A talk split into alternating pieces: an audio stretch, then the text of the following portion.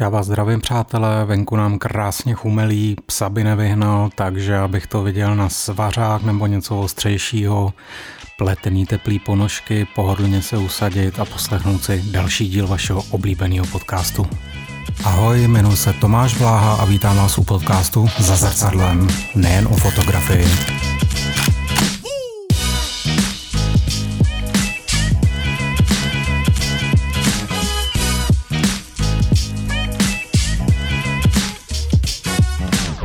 Ještě jednou ahoj přátelé, dnešní téma eh, podcastu je renesance analogu. Zní to znešeně, že jo? Já mám každopádně velkou radost toho, že eh, je ten analog zpátky na vzestupu, že prostě tato technika fotografická neumřela a nějakým způsobem se o to lidi začínají zase víc zajímat. Eh, v tomhle dílu bych se chtěl zaměřit na to krátce, eh, co to vlastně způsobilo, tenhle to znovu zrození těch analogových materiálů a nejenom těch analogových. No a v další části eh, vám dát zase pár tipů a trošku osvětlit ty jednotlivé fotografické techniky, které eh, v dnešní době můžete provozovat v tom smyslu, že na to seženete potřebné materiály, filmy a podobně. Eh, ty, kdo mě posloucháte od začátku nebo slyšeli jste ty předešlý díly, tak víte, že v tom posledním jsem se zaměřil na temnou komoru. Eh, dál vám tam pár rad a typů, kde sehnat eh, materiály filmové, filmy, eh, chemikálie a podobně a taky typ na eh, server temná komora.cz, kdo by se o to chtěl zajímat víc a začít třeba s tou analogovou fotografií. Tam naleznete veškeré potřebné informace a samozřejmě vám tam i poradí. Tak jo, takže co si myslím, že způsobilo návrat k té analogové fotografii? Asi se není potřeba nad tím nějakým způsobem víc, víc jako o, zamýšlet. Já si myslím, že to je jednoduše způsobený tou dnešní dobou uspěchanou. Lidi samozřejmě mají přemíru stresu, potřebují e, nějakým způsobem upustit, e, zaměstnat tu hlavu, aby přemýšlela nad něčím jiným, takže e, někdo to samozřejmě řeší e, fyzickou aktivitou, sportem a podobně a další část lidí, e, je to ostatně v dnešní době i v módě, e, chodit na různý kroužky, ať je to, ať je to od e, prostě focení po tvůrčí psaní a já nevím, co všechno vás prostě napadne, tak tohle je z mého pohledu ten hlavní důvod, proč ta analogová fotka je zase na vzestupu. Jinak tahle renesance samozřejmě způsobila to, že na to slyšejí i výrobci fotografické techniky. Ty změny za posledních pár let na, na trhu eh, té analogové fotografie, ale nejenom té analogové, ale třeba i instantní, o té si budeme povídat za chvilku, eh, jsou poměrně velký. Eh, poptávka začíná být celosvětově v řádech stovek procent vyšší, než, než byla před pár lety a takže tam došlo taky k takovým zmrtvým vstání, to vám potom vysvětlím nebo řeknu konkrétně, jakých materiálů se to týká. No a pojďme, pojďme na ty jednotlivé typy nebo na ty techniky fotografické, které můžete v současné době teda provozovat, pokud vás to zaujme a budete se o tom chtít dozvědět víc. Odkážu opět teda na temnou komoru, jak jsem řekl před chvilkou. A ten první typ fotografie, analogová, o té jsem se bavil v podstatě v každém díle, e, tam asi není už dál co popisovat, jedná se teda o klasické negativní, ale i pozitivní černobílé i e, barevné materiály. E, ty filmy v současné chvíli jsou dostupné ve více typech samozřejmě. Tady bych zmínil jenom to, co, co, co se změnilo na trhu v rámci té analogové fotografie.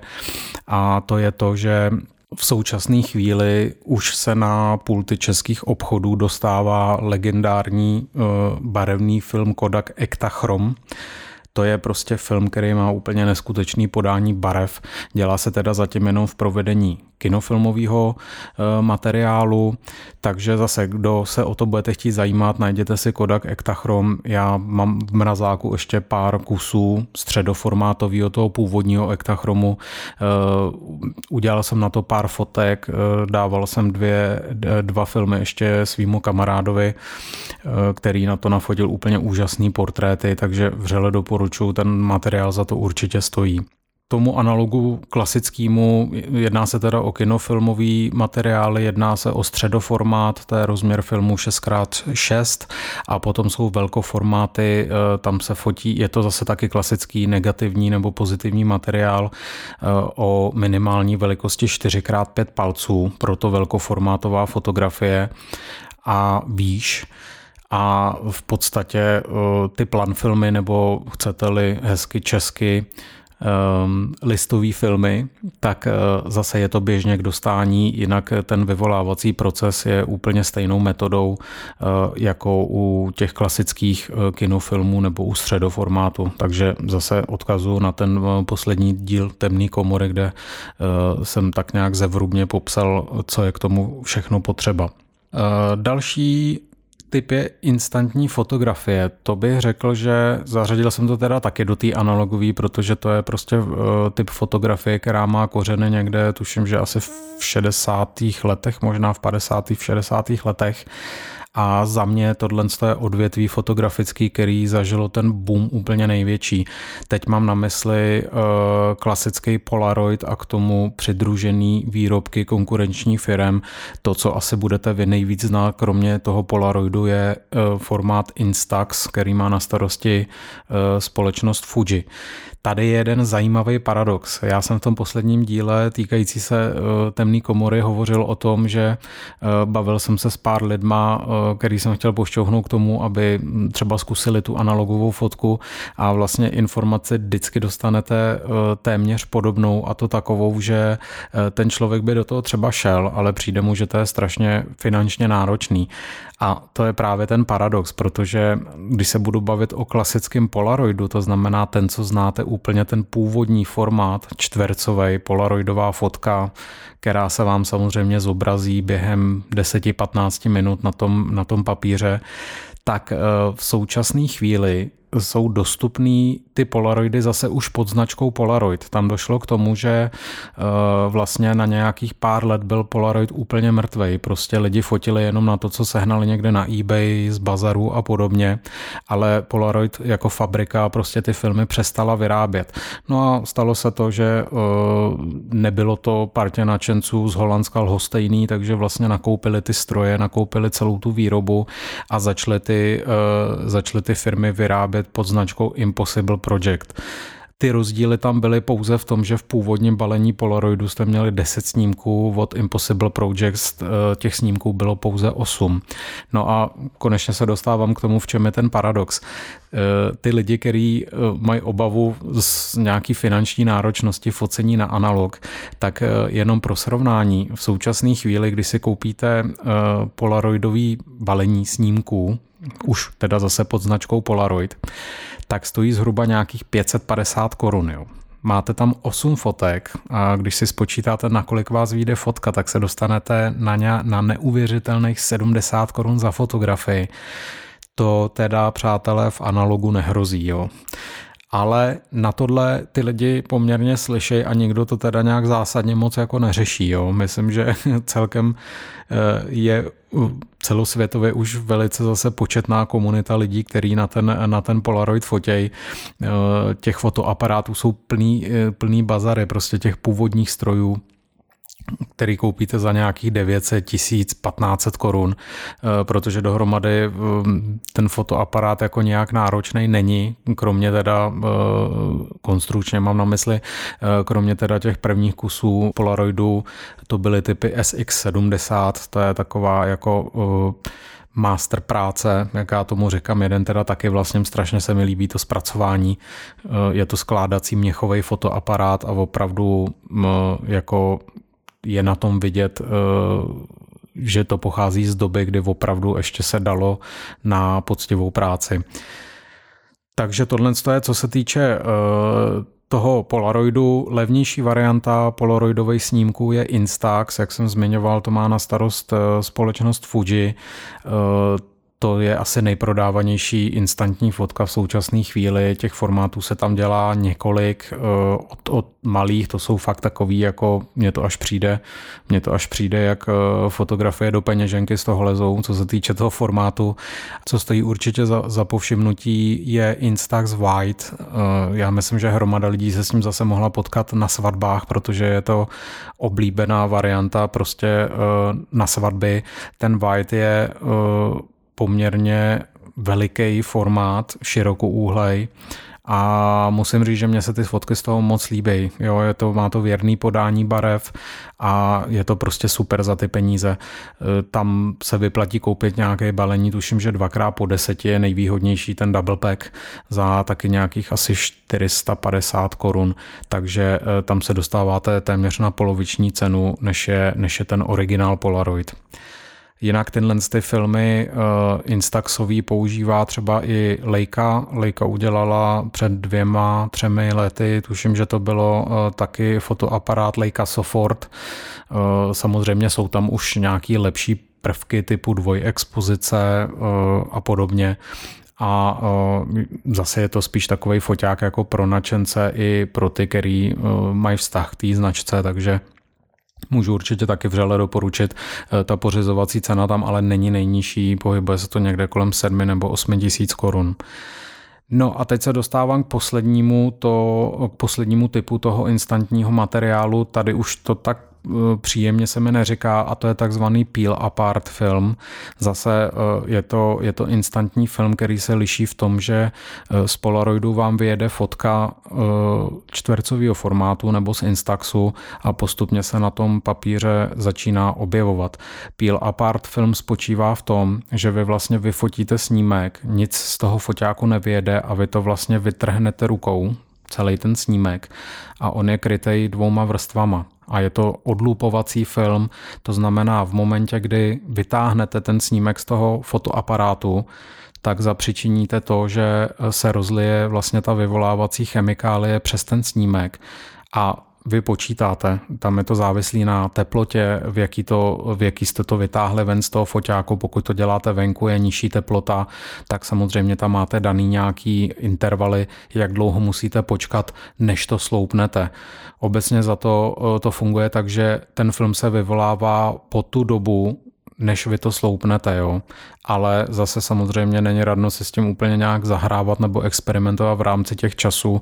Já mám oskoušený, že opravdu to, co uvádí výrobce, tak sedí, jo. To znamená, pokud vím, že uh, mám nechat uh, ten snímek vyvolávat minutu a půl, dvě, počkám a pak teprve odloupnu tu vrchní vrstvu a snímek se přestane vyvolávat.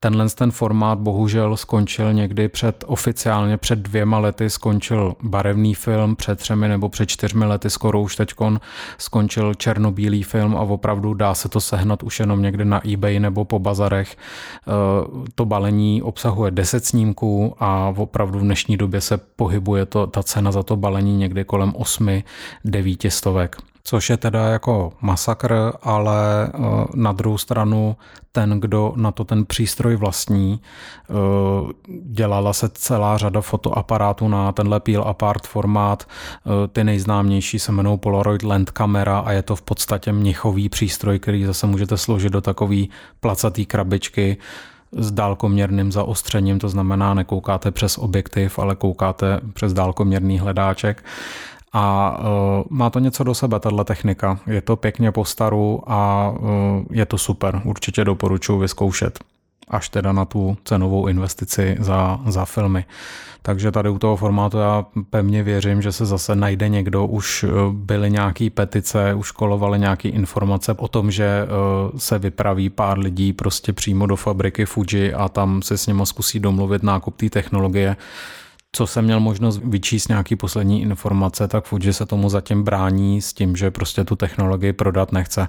Tak možná, že zase někdy v budoucnu se tahle technika obnoví. Tak, co tady máme dál? Instantní fotoaparáty a materiály jsme probrali. O, tom ovšem, o čem jsem teď mluvil, kromě teda toho Peel Apart filmu, můžete běžně sehnat e, na těch českých e-shopech, to znamená Fotoškoda, B-Foto a v každém e-shopu nebo obchodě, který se zaměřuje nějakým způsobem na, na to tradiční focení, na tu analogovou a instantní fotku. Další v pořadí v rámci fotografických technik je strašně zajímavý film, který jsem měl taky možnost vyzkoušet, dá se koupit v Čechách a ten film má název Vaši film. Je to, je to film, který v podstatě, na který fotíte úplně stejným způsobem jako na klasický kinofilm nebo na středoformát s jediným rozdílem. Ten vaši film není dělaný na, e, na celuloidu nebo na celuloidovém páse, ale je vyráběný na tradičním rýžovém papíře. Tohle má na starosti francouzský fotograf, který se jmenuje Lomik Peroten a on o sobě s oblibou tvrdí, že má nejmenší fotografickou fabriku na světě na výrobu filmu a já tomu věřím, nemám důvod tomu nevěřit. Eh, ten film je prostě neskutečný.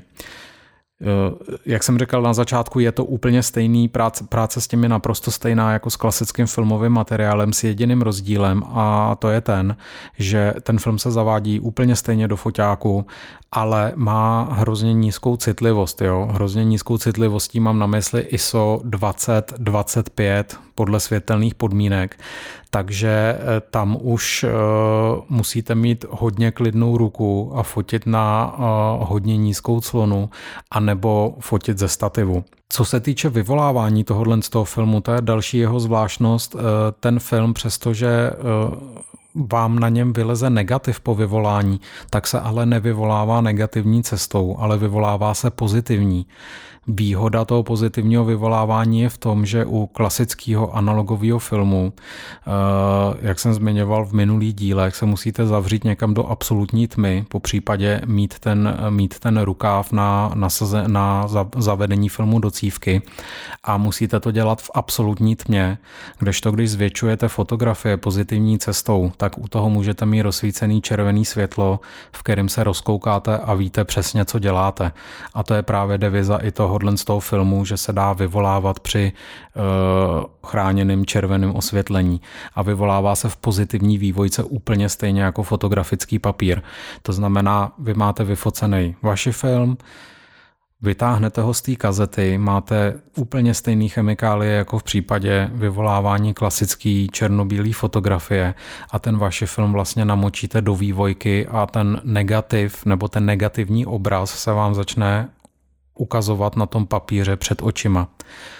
Co je trošku triky, zase říkám, mluvím z vlastní zkušenosti, je potom sušení toho filmu. Tím, že to je rýžový papír, tak je ohromný problém to usušit tak, aby se vám ten film nějakým způsobem neskroutil, nezmuchlal, protože vy ho potom klasicky můžete zvětšovat, v tom spočívá ta jeho síla, protože eh, kromě teda té zachycené fotografie se vám potom na ten, na ten papír nebo při skenování do počítače se vám tam promítne i struktura toho rýžového papíru a to je to, co dělá ten film unikátně. Je to opravdu vlastně jako samotný ten negativ už je trošku takový umělecký dílo mi přijde, jo. Takže to je jediná věc, která je na tom trošku triky. Mně se osvědčí svědčilo to, že jsem ho pověsil normálně na kolíček eh, prostě do skříně, stejně jako to dělám s běžnými filmy, ale průběžně jsem to kontroloval a v momentě, kdy ten film byl ještě vlhký, ale už nelepil, jsem ho začínal prostě nějakým způsobem namotávat na cívku, tak, aby eh, ten papír byl rovnej, sice byl do ruličky, ale byl prostě rovnej.